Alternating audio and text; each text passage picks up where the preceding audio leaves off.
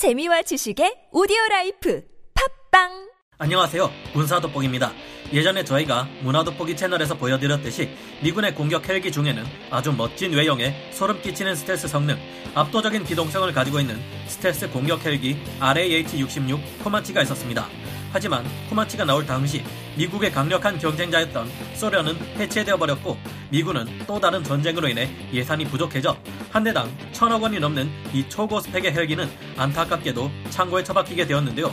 그런데 최근 미국 국방부가 진행하고 있는 통합 다목적 미래형 수직 이착륙기 계획 제이엠알 에프브이엘을 통해 스텔스 공격 헬기 코마치를 꼭 빼닮은 차세대 공격 헬기가 등장해서 화제가 되고 있습니다. 카이오와 헬기를 만들었던 대사가 미래형 공격 정찰 헬리콥터 파라를 위해 제안한 이 헬기는 코마치와 같이 뛰어난 스텔스 형상을 가질 뿐만 아니라 새로운 신형 무장들을 사용해 이전의 코마치보다 더더욱 강력해질 것으로 보이는데요. 전장을 압도할 수 있는 강력한 성능을 가질 것으로 기대됩니다. 한때 돈 없다고 취소했던 초고 스펙의 헬기를 미군은 왜 다시 만들려는 것일까요? 지금부터 알아보겠습니다. 전문가는 아니지만 해당 분야의 정보를 조사 정리했습니다. 본의 아니게 틀린 부분이 있을 수 있다는 점 양해해 주시면 감사하겠습니다. 미국 국방부는 이천삼 년 삼 월 십구 일 개시한 이라크 자유작전에서 최근 항구적 자유작전까지 십이 년이 넘도록 이어지는 초기의 전투보고 분석 결과에서 몇 가지 문제점들을 발견했습니다.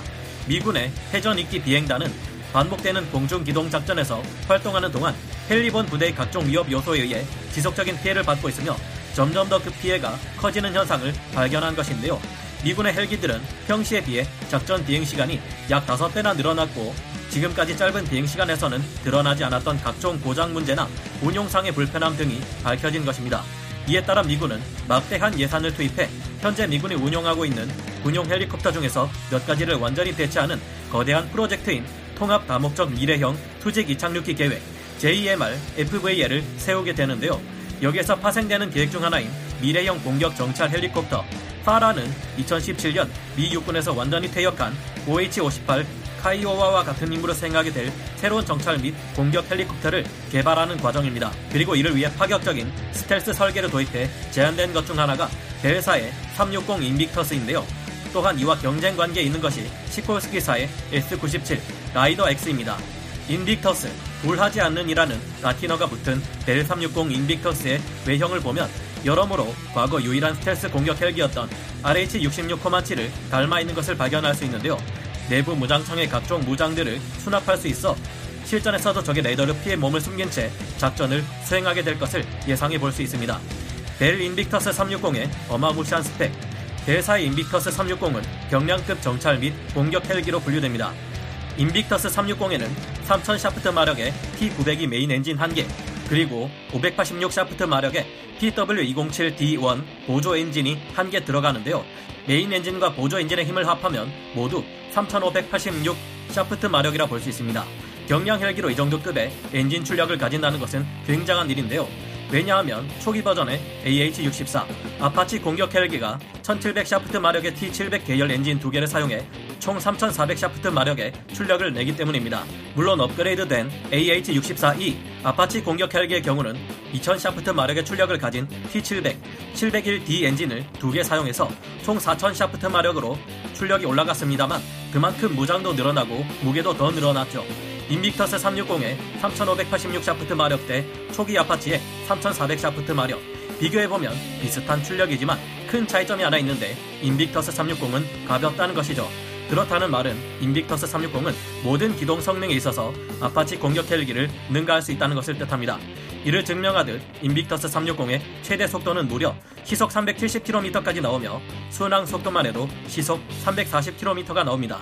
아파치가 가지고 있는 무장을 모두 내려놓고 가장 빠르게 속도를 낼 때에서야 비로소 시속 삼백사십 킬로미터 정도를 내는데 이를 생각하면 인빅터스 삼백육십의 속도는 굉장한 수준인데요.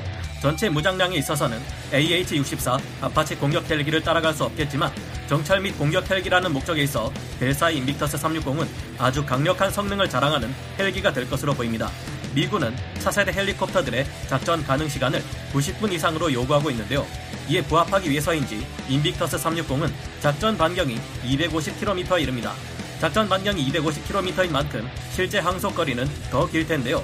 새로운 차세대 헬기인 만큼 하나로 통합된 화면에 시원하게 증강현실 에이알 인터페이스를 구현한 것이 눈에 띕니다. 조종석뿐만 아니라 헬멧에도 증강현실 에이알 인터페이스가 구현되어 있어 아주 쉽게 적을 파악해 조준할 수 있을 것으로 기대됩니다. 세부적인 비행 제어는 모두 디지털 플라이바이와이어를 통해 자동으로 수행되며 교전 시에는 에이아이가 큰 도움을 주는데요. 다수의 적들 중 어떤 것이 가장 위험한 적인지 에이아이가 파악해 가장 먼저 타격해야 할 대상들을 우선순위별로 지정해줍니다. 미군의 헬기인 만큼 다른 전투기나 조기 경보기, 지상에 있는 탱크와 장갑차, 지대공 미사일 등과 합동 교전하는 능력인 씨이씨 네트워크 기능이 부여되는 것은 당연한 사항이고요. 인빅터스 삼백육십은 이십 밀리미터 기관 포털의 탄계를 기본적으로 장착하며 스텔스성을 포기할 경우 전차들을 공격하는 총 열두 발의 헬파이어 미사일 혹은 열두 발의 엘알피엠을 장착하게 됩니다. 전차들을 공격하기 위해 헬기에서 발사하는 지대공 미사일인 엘알피엠이 정말 무서운 무기가 될 것으로 보이는데, 그 이유는 사정거리가 무려 삼십 킬로미터에서 사십 킬로미터에 이르기 때문입니다. 기존 아파치 헬기에서 발사하는 구형 헬파이어 미사일의 사정거리는 팔 킬로미터에 불과했죠. 나날이 증가하는 적군의 휴대용 지대공 미사일과 장갑차에서 발사하는 야전 지대공 미사일들의 위협이 커지면서 미군의 공격 헬기들은 더 멀리서 안전하게 쏠 수 있는 지대공 미사일을 운용할 필요성이 생겼는데, 엘알피엠은 그와 같은 요구에 맞춰 나온 것으로 볼 수 있습니다. 엘알피엠은 파이어 앤 포겟 방식으로 쏘고 나서 바로 회피하면 되고 속도 또한 마하 영 점 팔팔에 이를 만큼 빠른데요. 엘알피엠이 삼십 킬로미터에서 사십 킬로미터나 되는 사정거리를 가질 수 있는 이유는 드론들의 도움 덕분입니다. 인빅터스 삼백육십에는 군집 드론을 탑재할 수 있는데, 좌우에 있는 두 개의 내부 무장창에 모두 여섯 개의 드론을 탑재할 수 있는데요. 이 드론들이 적진에 투입되어 미사일을 유도해주면 삼십 킬로미터에서 사십 킬로미터 밖에 있는 인빅터스 삼백육십 헬기에서 미사일을 발사해 적을 파괴하는 헌터킬러 작전이 가능합니다.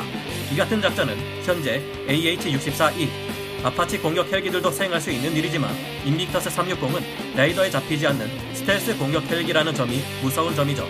엘알피엠은 인빅터스 삼백육십의 주 날개에 각각 네 개씩 해서 여덟 개, 그리고 양쪽의 내부 무장창에 각각 두 개씩 해서 총 열두 발을 탑재할 수 있는데, 실제 드론과 함께 은밀하게 공격하려면 무장의 탑재량에는 한계가 있을 수밖에 없을 듯합니다. 아마도 세 개의 드론과 두 개의 엘알피엠 지대공 미사일, 그리고 이십 밀리미터 기관포 정도로의 단단한 무장으로 작전을 하게 될 듯한데요. 엘알피엠은 전차 공격 용도 이외에도 파편을 퍼뜨리는 탄두로 사용해 다수의 보병을 무력화할 수 있고, 벙커가 있다면 이를 뚫을 수 있는 탄두를 장착해 관통시킬 수도 있다고 합니다. 인빅터스 삼백육십에 탑재되는 드론들은 미사일 유도 외에도 정찰 용도로 사용될 수 있으며, 드론이 직접 적을 향해 달려들어 폭파시키는 용도로도 사용할 수 있다고 합니다.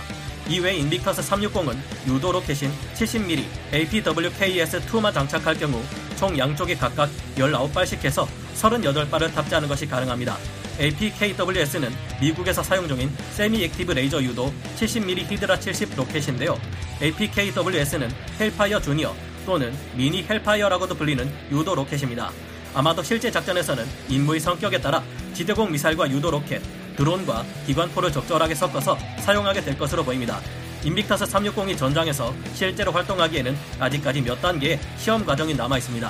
이천이십삼 년에 인빅터스 삼백육십은 첫 비행을 실시하게 되며, 이천이십육 년에는 시콜스키사의 에스 구십칠 라이더 X와 경쟁해서 이겨야만 운용될 수 있을 텐데요. 만약 여기에서 인빅터스 삼백육십이 이긴다면 이천이십팔 년에 양산 및 전력화 배치가 이루어지게 됩니다. 인빅터스 삼백육십은 정찰 임무를 수행하면서도 필요하면 정밀 타격 임무를 수행할 수 있을 것이고, 좀 더 스케일이 큰 임무에서는 다른 공격 헬기들과 함께 사용될 것 같은데요. 정말로 채택되어 실전에 투입되는 날이 올지 기대해봐야겠습니다. 오늘 군사 돋보기 여기서 마치고요. 다음 시간에 다시 돌아오겠습니다. 감사합니다. 영상을 재밌게 보셨다면 구독, 좋아요, 알림 설정 부탁드리겠습니다.